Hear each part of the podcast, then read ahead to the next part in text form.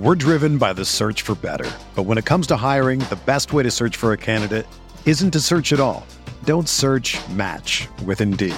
Indeed is your matching and hiring platform with over 350 million global monthly visitors, according to Indeed data, and a matching engine that helps you find quality candidates fast. Ditch the busy work. Use Indeed for scheduling, screening, and messaging so you can connect with candidates faster. Leveraging over 140 million qualifications and preferences every day, Indeed's matching engine is constantly learning from your preferences, so the more you use Indeed, the better it gets. Join more than 3.5 million businesses worldwide that use Indeed to hire great talent fast. And listeners of this show will get a $75 sponsored job credit to get your jobs more visibility at Indeed.com slash BlueWire. Just go to Indeed.com slash BlueWire right now and support our show by saying that you heard about Indeed on this podcast. That's Indeed.com slash BlueWire. Terms and conditions apply. Need to hire? You need Indeed. This podcast episode is brought to you by Coors Light. These days, everything is go, go, go. It's nonstop hustle all the time. Work, friends, family expect you to be on 24 7. Well, sometimes you just need to reach for a Coors Light because it's made to chill.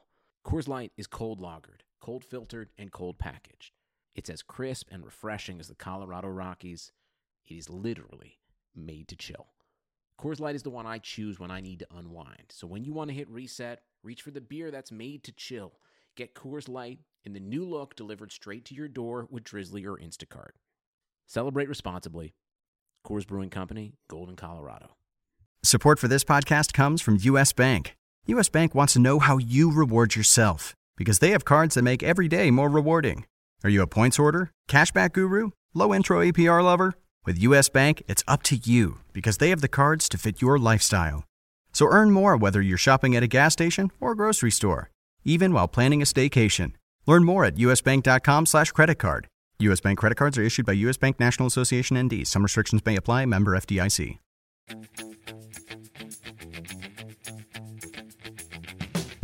So I think that there's kind of a couple of ways to, to, to approach that, right? Um, building out and building up. So if you have a lot of money, you might come in and, and say, okay, I'm gonna play D4, D3, D2, and uh, kind of kind of attack all of the divisions that way. But I think if you're on a budget, you're gonna slowly expand across the D4s. And I, I, I don't think that there's anything wrong with that. I think that's a great way to play the game.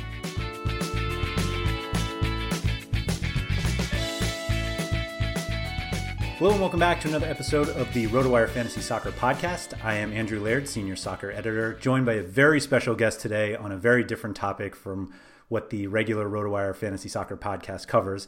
Uh, joining me today is Andy Black, who some of you may know if you're on Sorare as Black. Very uh, really went on, out on a limb there on that name. Yeah, I did. Yeah. But uh, Andy, thank you uh, for coming on uh, to chat some Sorare. Yeah, appreciate it. I'm I'm excited uh, to join you here. It's uh, Sorare has been uh, very different than anything that uh, we usually cover at RotoWire, and um, there have been a number of people who have who are subscribers that are getting into it, uh, just as like a new way to play fantasy soccer. Uh, I'll be honest, NFTs were very new to me when I joined. Uh, they're still new to me, but how did your your NFT journey start?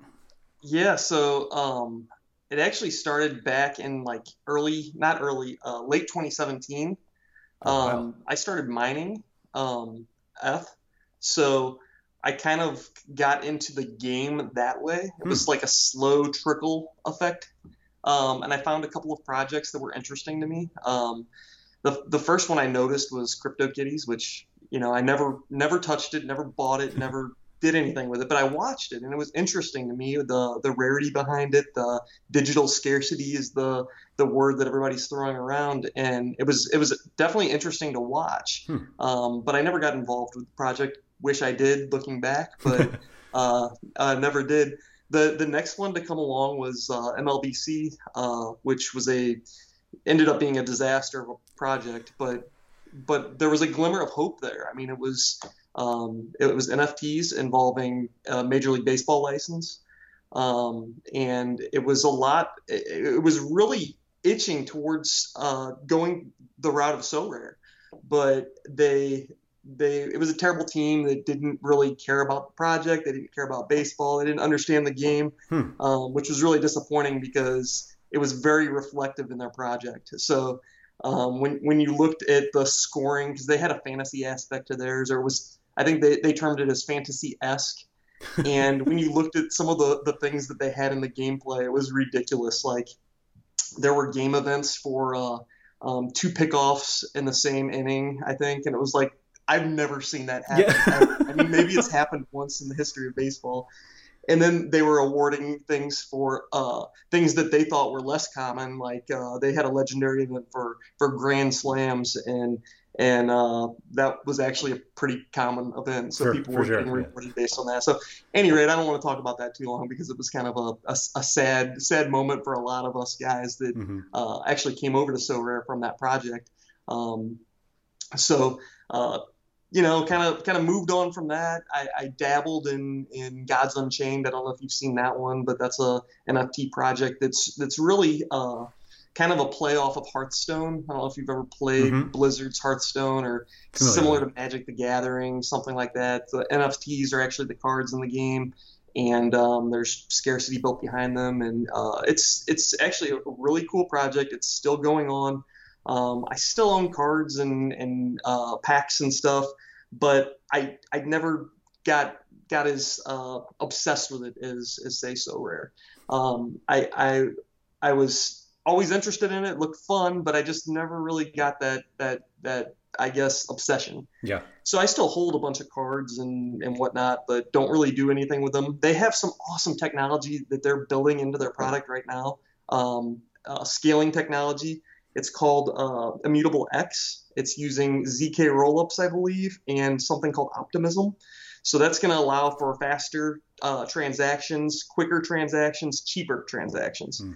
And I wouldn't be surprised if we saw our friends over at Sorare start talking to Gods Unchained and Immutable X, and we start to see some of that technology get built into their platform, and we start to see faster transactions and cheaper transactions for Sorare, which I mean, if, if they're able to do transactions for you know pennies on the dollar, their margins just explode. Yeah. Like right now, their margins are probably great on new signings, but uh, uh, they would be ridiculously good on you know new signings if uh, uh they were able to implement a technology like that. So really cool stuff. Um, after Gods Unchained, found Sorare, and it's been uh, kind of uh, just an obsession ever since. I, I started dabbling in the Belgian leagues and, and buying a few random players, not really know what, knowing what I was doing, and probably made some awful purchases. But sounds um, familiar. That was yeah, that was my way of easing in, right? And then slowly found some some players that you know started scoring uh, consistently for me, and then. Uh, uh, I think the big the big moment for a lot of us guys was when they added the MLSPA. When they added MLSPA, that's kind of the moment we were like, okay, this is this is to be big. This is real. And it was it, it, it was more of a, like it hit home to us because these are teams that we watch, players that we watch on a regular basis, and uh, we had the opportunity to invest in them, buy them, use them in fantasy lineups. So um, that was kind of the, the big moment for us.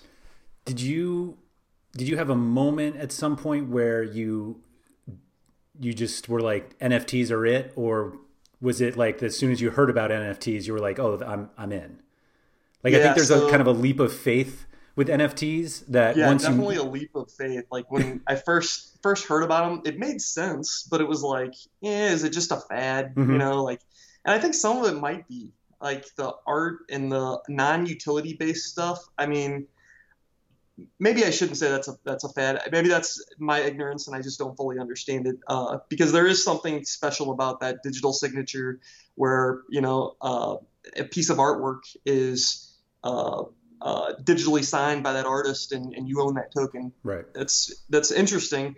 Uh, I don't fully understand the crypto punks and the stuff that's millions of dollars. That that just baffles my mind. Um, uh, but it certainly makes sense to a lot of people out there, and they're playing that game. And uh, uh, by all means, right? I mean, uh, but but for me, it, it was never it was never it was never like something where I had it, it clicked and it just uh, made sense right away. It was like a slow trickle. Like I had to start using them, start start playing around with it, and slowly but surely, um, I guess it, it just started to make sense to me. I think I, not that I still like doubt it, but it it took me a while, and I, like I had no before Sorare had no NFT background, and so yeah. uh, it was kind of this idea of why do these things have value, and then it, I think when I realized not only how many people thought they had value, but what those values were, like just like totaling up the amount of money that was involved, and I was like not that these things can't go to zero, but I felt right. more comfortable with it. And I mean, I come most more from the DFS side, and um, I think there was just this idea of if you could actually separate the cards from the game if you wanted. Uh, like if you're just like it, it doesn't make sense to me that I buy these like digital cards, but like if you just forget that and we're like, you're actually just buying somebody to play in a game like right. that that got it to me like i think w- what threw me off at first about Sorare is that it was kind of presented to me as a a digital collectible that you happen to use in a game and i think it's actually switched that it's like let's play this game that you just happen to use these digital collectible things with I, will disagree with you a little bit there. I think okay. it depends on who you talk to. Yeah, well, absolutely. I was saying I mean, for like it, it uh, the idea of going in on the game at least convinced me that it was like okay, I can I can do this. Right. Same for me. But you look at somebody like uh, Gary Vee who who bought the Mbappe and uh, João Felix's. It's like he has no he has no interest in playing the game. Yeah. He bought those, put them in his wallet, and is they're just sitting there, which I mean, that's great for us that are playing the game because it takes out one of the 100 Mbappes from, yep. from gameplay. And in fact, I think uh, HG was showing in, in one of his uh uh, uh, Sorare data one week that only 50% of the Mbappes were in play one week, which is absolutely incredible. Yeah. Best player in the game, uh, best utility in the game. You can put him in. Uh, you know, champion Europe, U23 All Star. You can put him in any of these lineups, and 50% of the people chose not to use him. It's wild. well, well, I think what what goes beyond that is there are a number of people who own multiple Mbappes, and so yeah. it's like they go out and buy five, and now all five of those are gone, and um, yeah, it makes it a little easier for people who are trying to compete with it. Um, I mean, even if you had five, you could find a way to use them all. I mean, sure, there's, absolutely. There's plenty of divisions, but I haven't even looked at the data on who owns them all and and why they're choosing not to use them. But my guess is they're just collectors that see one of a hundred. And I mean, uh, I'm not one of the the the, the big uh, sports collectible guys, so I don't really know what is rare in that world. Mm-hmm. But one of a hundred seems pretty rare. Yeah, that's how I felt. Like. The, the more that I play Sorare, the more I realize like just how scarce these cards are.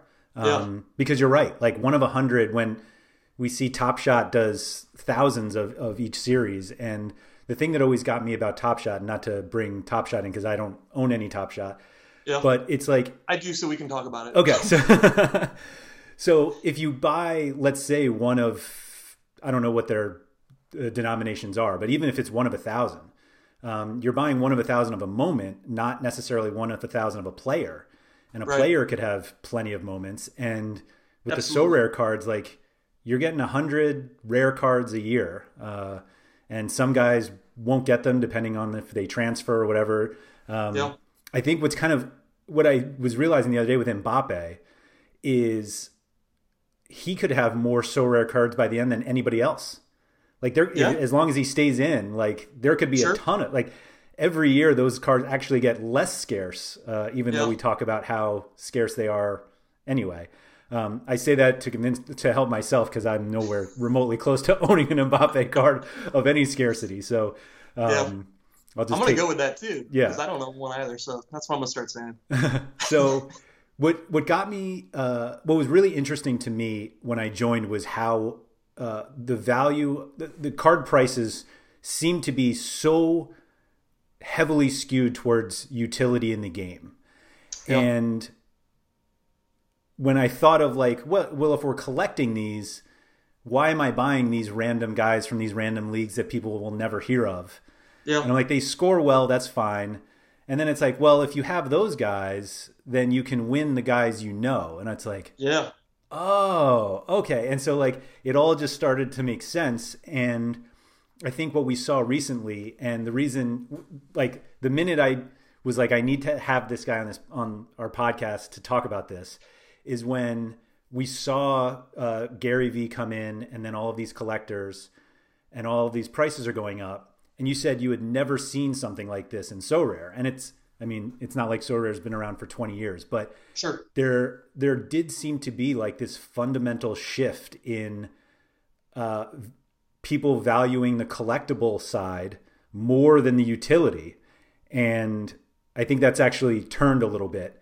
Um, Yeah, but it, it was, certainly has. but like the prices we were seeing, it's like uh, we kind of joke around.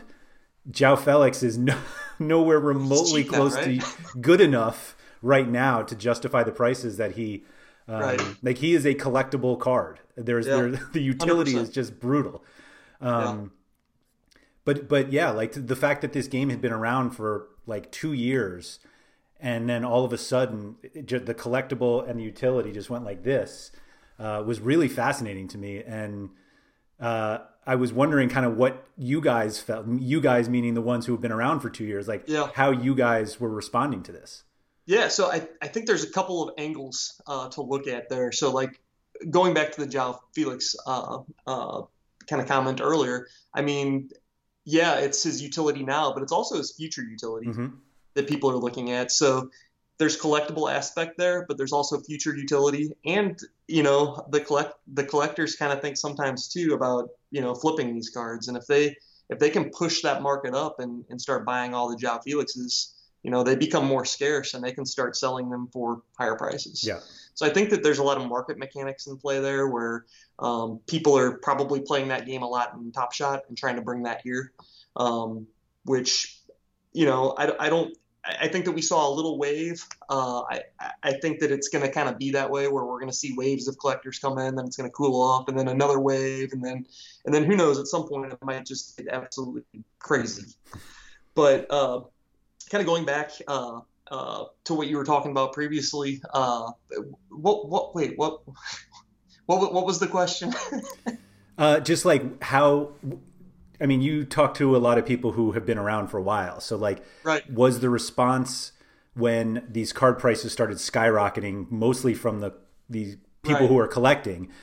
Yeah. So I Is I think our our perspective was this is this is great for the for for us that you know own a lot of cards, but it's not all that great for you know somebody coming in wanting to play the fantasy game um, because that's going to push all prices up. And I, I think that that's where a lot of the talk began of this new uncommon or uh, common type of scarcity where it does help the game be accessible to those types of players. Yep.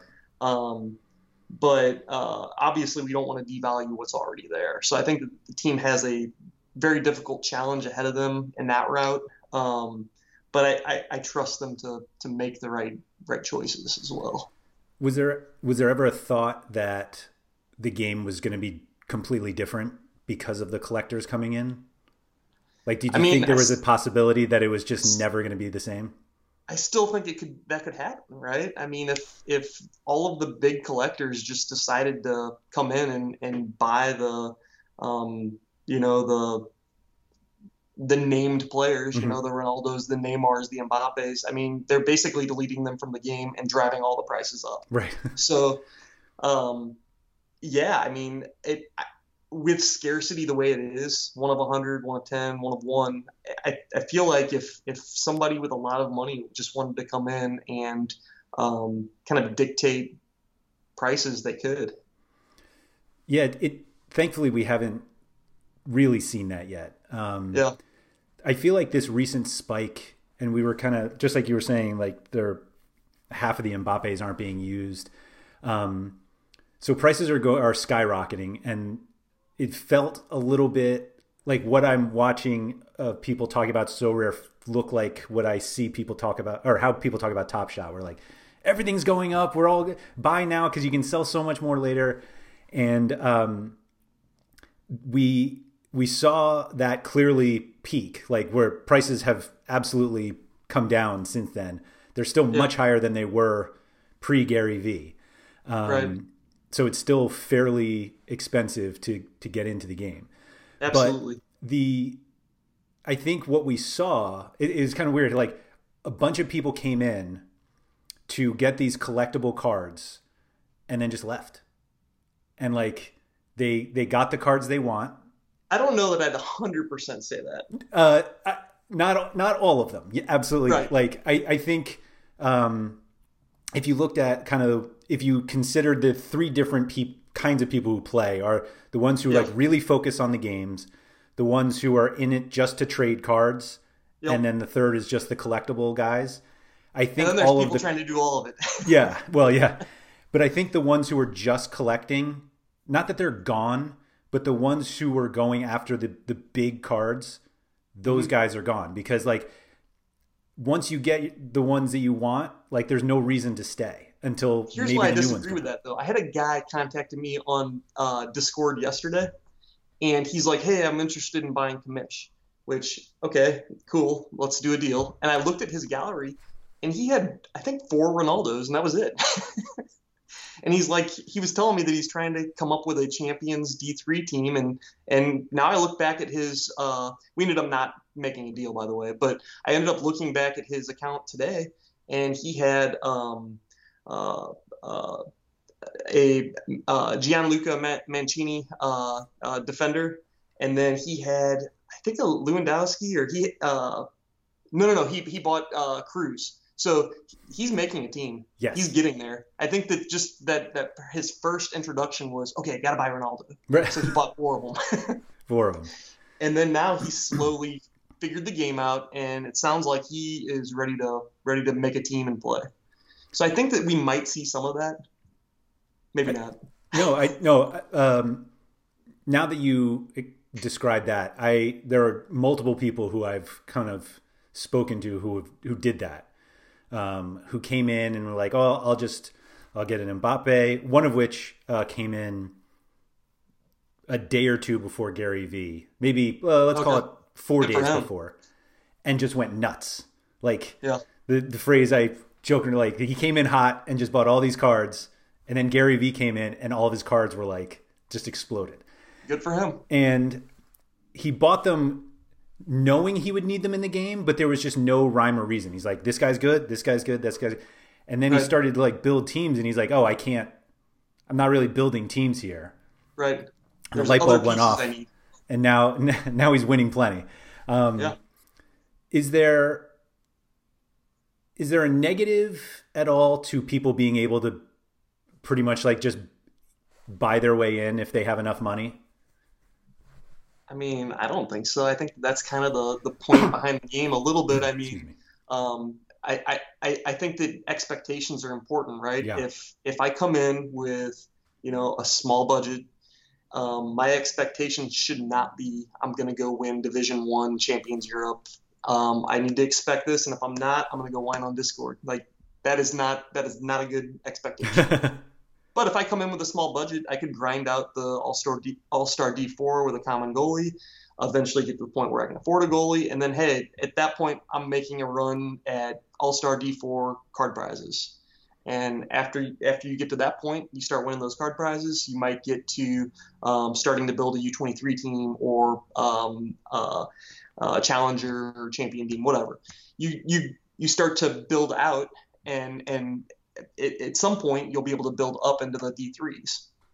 So I think that there's kind of a couple of ways to to, to approach that, right? Um, building out and building up. So if you have a lot of money, you might come in and, and say, okay, I'm going to play D4, D3, D2, and uh, kind of kind of attack all of the divisions that way. But I think if you're on a budget, you're going to slowly expand across the D4s. And I I, I don't think that there's anything wrong with that. And I think that that's a great way to play the game. I uh, I was talking to somebody recently, just like even if you wanted to come in quickly and buy in as high as you can to play everything, it mm-hmm. still takes a while. Like yeah. you can't uh, you can't just identify five guys in each division. you're like, I'm going to play. That's all I need, and I bum bum mm-hmm. bum, and I'm in. Like there's a lot of work that goes into competing everywhere or as much as you can. Um, Yeah. And I think people kind of misunderstand that it's the a lot of the uh, people who come in with lower budget. Um, not that I think they expect to like win right away, but I think there is a little hole. There's a little, uh, and we've talked about, and lot, lots of people talked about how the payout structure probably needs to be expanded a little bit. But it's like, Yeah. oh, buy your cards and compete for cards and and uh, cash, and like it sounds, it sounds easy. It's very, it's one of the, just like DFS. I explained this. It's very easy to play and very hard to win consistently. Yeah. But the it is funny to me because I've seen people say like, well, if you spend two hundred dollars on one player, which uh, th- four weeks ago was you could get a pretty good player, and now it's not as good. They were like over ten years, like that's nothing per year, and I'm like, nobody's thinking this way. Like I, I appreciate that we own these things forever, and hopefully, Sorare is still around in ten years, and we're still playing. But like it's it, it's just a, a funny concept that uh, you can start to play quickly. sometimes though.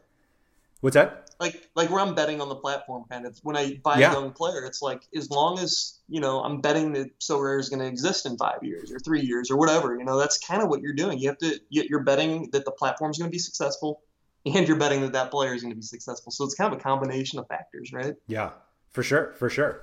Um, I guess I just never really think that long term when it comes Gotcha. to like fantasy sports like that. There's a like Sorare is obviously much more than just collectibles and fantasy sports, but like um, you have to separate yourself a little bit from the old like I just I need guys who score really well right now. And Have you ever played in a dynasty league, like a fantasy football dynasty league? Um, it's yes, and I well, I don't now, but I used Yep. to, and um, I'll be honest, I hated it. Like by the end, I hated it, and yet here I am buying buying these cards forever. That's kind of what this is at It's absolutely scale, right? yeah. Uh, I think it's it's exactly what it is, and um, Except you don't have that guy that drops out of your league, and then you have to try to find a replacement for, for when their team's terrible. Well, I look at that as the people who have all these cards that I want who haven't uh, been on the been on the site for six months because they've given up, um, Right. Not realizing they're sitting on a gold mine right now. That's right. Um, but yeah, there's a there's just like th- that aspect of um, I own these guys forever, and I think uh, the the hardest part of Sorare is the necessary patience, and it's the patience of um, if you are buying players who don't necessarily play now and uh, you know the that's why I did that previous video um, and I'll probably do a follow up of you before you start spending money you really have to figure out what you want in the short term and the long term because you can buy plenty of players right now who hopefully will play in five years and you have them cheap but like you're not Yeah. getting anything out of them right now um, at all and so like Yeah. what you need to figure out what that is when you when you started you said you just bought a bunch of Jupiler guys um, yeah. Randoms, man. well, I think that the the other funny thing about the Jupiler League is it was like yeah, that was like the the first league It on was, So yeah. And so when I talk to people and they're like, "Oh, I'm gonna like grind the Jupiler League," and I'm like, just so you know, everyone has done that because like Yeah. it's been around the longest. Uh-huh. Um, I, I honestly feel like that division needs a little bit of a workover. The whole challenger is very diluted. I mean, uh, you have three years of Jupiler cards in there now. You Mm-hmm. Yeah. have the Portuguese cards. You have all of Iravid. I can't pronounce it. Iravidisi. mhm. Close Sound enough. right? Ish. Close enough. Yeah. So you have all those cards now. So you have a, t- a, a massive player pool, and Yeah. there's so many stars in there. Like I was talking to somebody the other day, and they were thinking about buying a Vanaken card, and I was like, eh, I don't know. I mean, you really have to hit the lotto, hit the to really like to win that division. You have to, you know, you have to put up 400 in D4 or Yeah. a very high score, which. Um, and this past week, I mean, we were talking about almost 500. I Yeah. think. This week, Like, past week was ridiculous. There were there were just crazy good scores that week, and um, I just I feel like if you're wanting to be competitive somewhere, that's probably not the best place to go and try your luck. Just there's there's old old guys like me that have been on the platform for two years, and we've been collecting all these Belgian players, and we have you know I mean, honestly, that's like probably one of the last divisions that I fill out my lineups for, and I have really good players that go into those lineups. Mm-hmm. And it's mm-hmm. like, hmm, I know people are buying high high priced players for those divisions, and and and then trying to compete there. And it's like, well, you know, some of us guys have, you know, our those are our leftover cards that we're throwing in there, which is kind of like kind of weird to think about. Um, yeah, I think what what got me was um, how small uh, champion Europe was, and it was mm-hmm. like, well, th- those guys are going to be expensive because they're uh, you know they're the the popular teams that everybody knows. But it's like, well, it's also not to consistently use this word, but they're a lot more scarce because they're just like fewer, te- a lot fewer teams than, yeah. Than Challenger, and I think when you get into Sorare, you're like, oh, I'll I'll just look at these smaller leagues, and you're like, yeah. no, no, no. Like if you're looking at smaller leagues, don't look at the European ones because everybody's been looking at those.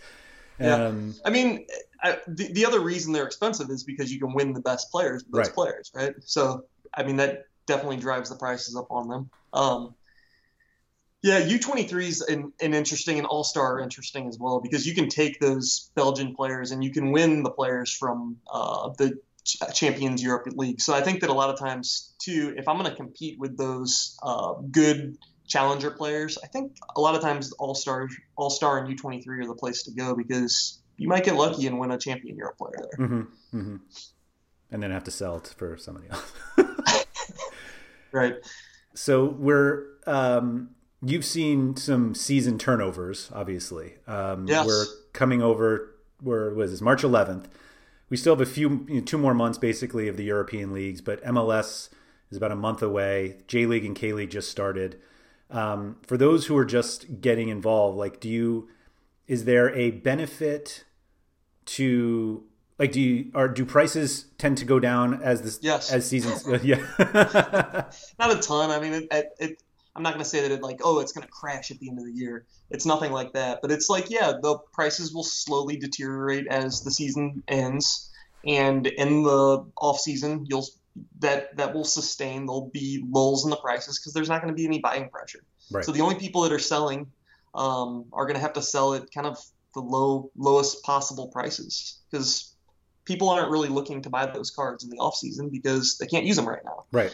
So um, yeah, and I think that you know if, if you're if you're worried about your investment uh, losing money on your investment, just hold all the way through it, and you'll be fine once the next season starts.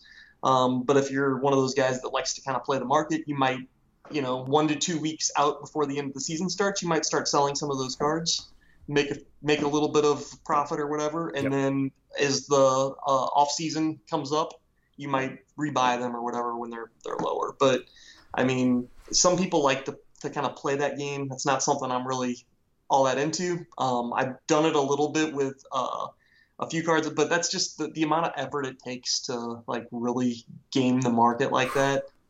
You see people doing it. They're yeah. they're they're doing it. There's big card holders that, that are constantly out there working their butts off, but uh, it's just not for me. I so I bought a so I joined in November. Okay. And um, I think I bought my first card in December, or it was the end of November, and I started buying some MLS cards in, in December. And I was like, oh, these guys are kind of cheap. Uh, they look dirt cheap now that yeah. we've had this spike. But it was like right. the the mistake I made was, oh, I want to compete right right now, and I bought these MLS cards, and I'm like, well, they're not playing, so I have these cheap MLS cards, but I can't use them. So now I'm yeah. like, know, I'm like, oh, Europe, European Challenger, those guys will be overlooked because nobody wants to play those guys, and it's like, oh, uh-huh. they're nope, these uh, pros have all these uh, have all these guys. Um, right. But I think uh, just like what I went back to before, like you have to figure out like what you're if you want to compete now, because if you want to compete now, then like buying a bunch of these European cards, you can get a, you'll get a few weeks out of them, but you're gonna run out of time, and in the summer, uh, you know, supposedly we'll have some competitions where we can use them, but we're unless you have some really good guys who are on national teams, maybe maybe you get a little stuck. But um, it's like a fine line between being able to buy cheap going into a season or in the off season and figuring out just how to compete still. Yeah. Yeah, I mean the the so this is going to be a special year with Euros. Like we, we kind of chatted about this on Discord the other day, where um, there's limited numbers of players at certain positions in the Yeah. Euros. Um, so we're going to see at some point this summer certain players' prices are just I, I not financial advice, right? But I think certain players' uh, prices are just going to get ridiculous. Yep. Because people are going to want to uh, play in whatever Euro competition Sorare puts out there, which you know I, I think it's probably going to be Division One through Four Euros, and then you just plug in your lineups. But Yep. We don't know. We don't we don't know what they're going to announce. We don't know if they're even going to do it. Although they've hinted heavily that they're they are. Yeah. So um, yeah, I think that there's going to be this. This will be a, a very interesting offseason for uh, for those types of players. I think I haven't ruled out the possibility of third parties running Euro Euros competitions using Sorare cards either. I mean, Yeah, that'll that's definitely uh, on the table. I would think. yeah, for sure. Um, how much do you think you will find yourself playing on like third party sites with these cards? Like they always talk about, like you can use them anywhere, and Yeah. we've had some.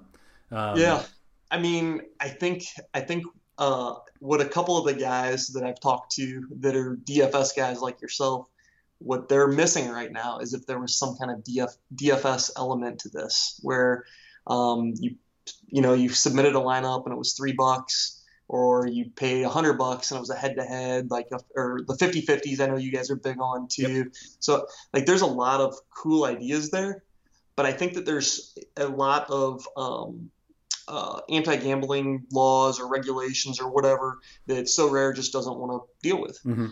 But nothing says that somebody else couldn't, uh, I guess, deal Yeah. with the their their the gambling authorities in their country and build a platform that that you could use these cards on and play DFS with. With that said, I mean that's pipe dream, right? um, right now we have I think three or four other sites that have competitions, and I I play along on all of them just because why not? It's Mhm. interesting to see what other people are building. Um, some of it's really fun, like the uh, Sorare Data Cup, where it's uh, actually head to head every week. Mhm. Like, there's something awesome to me about head to head. I've played uh, fantasy football all my life, so um, that weekly, you know, pitted against another guy, th- there's something cool about that. So I really enjoy the cups that he does. And then uh, uh, I think that there's some other people doing like a seven aside. Uh, HG also has the 11 aside, which Yep. is fun. Um, but I think it's it's it- it's good for us to play as many of those as we can, just to kind of find what you know where where where is this going to go? What's best? What what uh what is best for the platform? Is is five aside the best? Is seven? Um, I, I don't know. I just I, I really like to kind of have my my ears ears on the ground and kind of uh, seeing what everybody's trying and everybody's doing. Yeah, I think the different gameplay is nice. Um, like SO5, obviously, you only need five cards, and if you have Yeah. a lot more, then where do you use them? I mean, obviously, you have the different divisions, but if you if you just have dozens of rare cards, then ultimately you're, you're not going to compete much. So, like being able to use them, use seven somewhere else or eleven in another, like it, there, there's some cool ideas out there, and it's nice that the that you can buy a card once and use it in multiple places. Like it- there's just that doesn't seem to exist really. It's Crazy to like- think about, right? yeah. Um, it's not like you can draft a fantasy football team somewhere and be like, oh, I'm going to play this team somewhere else too. Like that. yeah. It's uh, the utility is, is fun there. Um, do you think the uh, this huge increase in prices that we saw and now kind of coming back down a little bit? Do you think we're kind of just in a new normal of that's how we're going to go? I have no idea. Yeah. Not financial advice, right? right. Right. Um, yeah, I think it probably is kind of the new normal, and I think that, uh, I mean, just kind of what I've seen on the, the platform, it just kind of like, uh, it, it- I would describe it as waves. Um, at the very beginning, uh, cards, you know, most cards were pretty cheap, um, but once it kind of goes up a tier in pricing, it seems to, uh, it seems to really stick there, and I think I, I think my perspective on that is it, it's a testament to the team and how they've really committed to the scarcity, but also they're not. Um, they're committed to like a like a organic growth. They're not out here um, marketing this like crazy yet. Which theoretically, if they wanted to, they could go crazy and put this in front of everybody and we would have would, the market mechanics of that would be really interesting. It'd be fun to yeah. watch and it'd be fun to own a lot of cards when that happens. But um, would it be best for the game? Probably not. I mean, people would come in. There'd be a lot of people that that got wrecked buying a card, you know, at the top or whatever. Yep. And uh, so, so yeah, I think that I, I, think that the way they're slowly building it kind of uh, helps with that shelving of prices, where it kind of moves up to the next tier and moves up to the next tier. Um, I think we'll continue to kind of see that type of growth. Again, not financial advice. Right, of course, of course. Uh, I'm I'm kind of curious to if like what causes the next collector boom. Not so much not so much what causes it, but like it seems like if we have another like big group of people come in who want to buy the, the big cards because it's not like we saw all of the prices go up because everybody was buying all of the cards to collect. It was just kind of a natural, well, this was the difference between these guys, so it'll just keep going. But they're they're so scarce that the they're almost the new collectors will I think be buying from the huge collector boom that we just saw. And like everybody who plays the game really shouldn't be affected, but we will be because those prices will go up ultimately and and whatnot. But do you think like my thought is we'll see another boom when the new when the just the next season comes out because there's going to be a, potentially 111 new Mbappe's next year starting in September ish or so. Yeah. Um, so like yeah, I don't know that that'll like really have a huge effect on on prices. Um, but uh, I, I think I, I, honestly, it really comes down to the the number of people that that come on the platform all in a given period of time. I mean, the yeah. shorter period of time, the more we're going to see, you know, deviations in price. But if if that's stretched out over a longer period of time, we'll see more of like an organic type growth that that probably is more healthy for everyone. Where, you know, we're not we're not seeing people come in at the top of the spike and then two days later it's you know the thing is worth six six F less or whatever. Um, so I, I, think the commitment to kind of that slow build is is really important to the platform. For sure. Um, I notice you pronounce it eth instead of eth. Eth. Is that yeah. is that an American I mean, thing? I don't even know. I've heard enough people. I don't know. That. I think it's just a bad habit. Oh. um, do you look at all prices in in eth? It's a great question. Um, I do ish. Um, I have an understanding that other people don't. So um, I tend to look at them just as the price in ETH, F, ETH, whatever. Um, but I, I, also know kind of what, how the market works. And the market is in a kind of strange gray area between the two where yeah, it is. Um, it's it's it's not a it's not pinned to dollar, it's not pinned to euro, it's not pinned to ETH. It's some interesting space in between.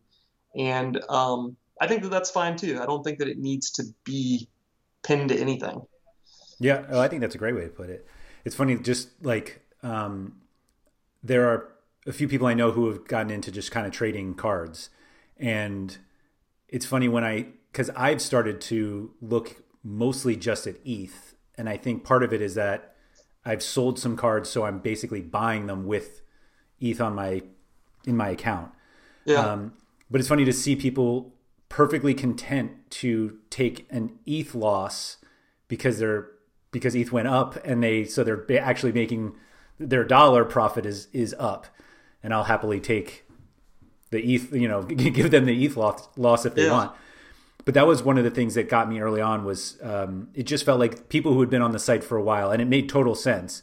But like people who had been on the site for a while pretty much only thought in ETH, and I came in only thinking in dollars because I didn't own any ETH anyway. So, right. Um, yeah. What what the hell is an ETH, right? Right. Right. um, all I know is like I on the site I well it started in euros and I was like let me put this in dollars. Right. And um, it was like oh this seems like a whatever it was this seems like a lot of money and it's like oh well it actually traded for half that in ETH oh, you know two months ago because Ethereum was so much lower. Um, right. So it's kind of this. I mean, it's just it adds another thing that Sorare yeah, offers. I think, that, I think too the goals of end users is, is a lot different mm-hmm. as well. I mean, uh, some people are trying to make make a profit in dollars, so they you know that's what they're more concerned about. Some people are trying to uh, accumulate the most F that, that they possibly can, and that's their strategy. Um, so th- that's like another one of the the billions of layers to this onion is you know the the the goal of the end user. What are they trying to do? Are they they, do they not care about any of it and they're just trying to get as many cards as they can and their goal is to collect NFTs? That that might be it too. Um, you know, pick your pick your poison, I guess. One of my favorite things recently was uh, somebody was like, "Oh, a buddy might ask me how much money I've made on Sorare." And I was like, yeah. "Well, I have never sold a card." Yeah. so, but I, you know, it's like uh, it kind of feels a little top shoddy of like, well, if oh my account is worth three million dollars. Oh, how many did you sell? Uh, none. Like oh yeah okay. Not to get into that, but some of that stuff kind of scares me a little bit. Um, not in Sorare, but in Top Shot. I mean, I've uh, dabbled over there. I'm not a big user or anything, but just the that my account is worth this. Like okay, but you got to find somebody to buy it for that, right? right? So um, I hope I hope people are careful over there. Um, I know that people probably are not being careful over there, but um, uh, yeah, I, I I hope I hope everybody just kind of takes a step back. Um, there's a lot of crazy stuff going on right now, like CryptoPunk selling for I don't even know what I saw today, seven million dollars or something, or something like that. Yeah, seventy million. I don't know. It was. I, I just remember seeing the number and I was like, that is absurd. That is absolutely absurd but you know maybe that's maybe that's the new normal i don't know but uh, i just i hope that people are careful yeah no I, I agree i think one of the things that uh, not like pushed me away from top shot and towards Sorare was just is the utility that like i wasn't yeah i wasn't into not that i wasn't into collecting but i just wasn't looking to do that yeah. Um, and yet here I am accumulating as many Sorare cards as I can to compete in this game to win more car win more cards. Yeah, right. But uh, I mean, it came after my ten year old son got into collecting soccer cards uh, just before COVID hit, and boxes we used to buy for forty dollars are now four hundred, and it's like, how do you right. explain like, oh, nothing's actually changed, but uh, this is now yeah, ten Dad times can't buy any more boxes. yeah, no more boxes. Um, but I can buy the digital versions. Right, right. They're actually they actually cost a lot more money. A lot more, right? But you can't touch them. Um, right. right. Um, I think I've taken up enough of your time uh, tonight. I, we kind of joked around that we could talk about Sorare forever. Um, yeah, I but so. uh, I would love to uh, have you back as well. To well, maybe we'll get a little more uh, specific on some things. But um. I thought it would be great for uh, the people who usually listen to this podcast of just uh, hear the thoughts of somebody who's been on the site for a while. Um, and anybody who's looking to get into Sorare, I think uh, hopefully we can we set some expectations at least, or at least new yes. showed you uh, where where you should be setting your expectations. Uh, right, that's what we always talk about is the expectations. That's the most important important thing. Um, is setting the right level of expectations when you come in. Yeah. Um, I think I mean we see in DFS all the time that if you if you're somebody who sees a lot of people winning and it just feels like oh everybody can win and uh, doesn't always. I spent three dollars. Why didn't I win ten grand? Exactly, exactly. Um, all of it, exactly. Uh, but Andy, thank you very much for uh, for coming on, and um, good luck with all your uh, silver cards there. Yeah, appreciate it. Thanks for having me, and same to you. Thanks.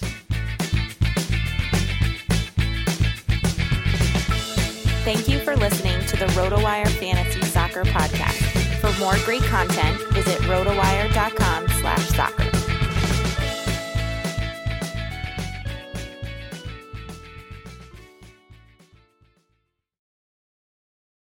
Whether you're a world class athlete or a podcaster like me, we all understand the importance of mental and physical well being and proper recovery for top notch performance. That's why I'm excited that Unifyd Healing is sponsoring podcasts on the Blue Wire Network. Unifyd Healing is a new and super innovative global network of wellness centers powered by Energy Enhancement System, or EE System. If you haven't heard of the EE System yet, then you'll want to listen up.